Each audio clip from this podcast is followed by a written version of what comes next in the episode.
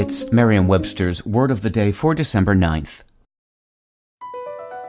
BP added more than $70 billion to the U.S. economy in 2022 by making investments from coast to coast. Investments like building charging hubs for fleets of electric buses in California and starting up new infrastructure in the Gulf of Mexico. It's and, not or. See what doing both means for energy nationwide at bp.com slash investing in America.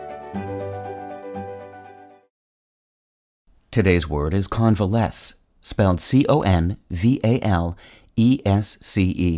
Convalesce is a verb. To convalesce is to recover health and strength gradually after sickness, injury, or weakness. Here's the word used in a sentence from the Los Angeles Times by Frances D'Emilio.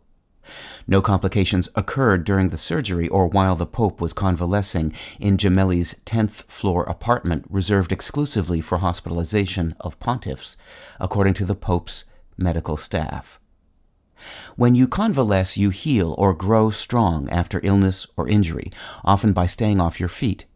The related adjective convalescent means recovering from sickness or debility, and a convalescent home is a hospital for long term recuperation and rehabilitation.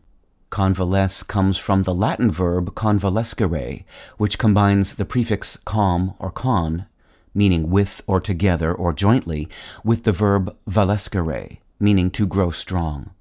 Valescere, in turn, is related to the verb valere, meaning to be strong or be well, which is also an ancestor of the words prevail, valor, value, and valid. With your word of the day, I'm Peter Sokolowski. Visit Merriam-Webster.com today for definitions, wordplay, and trending word lookups.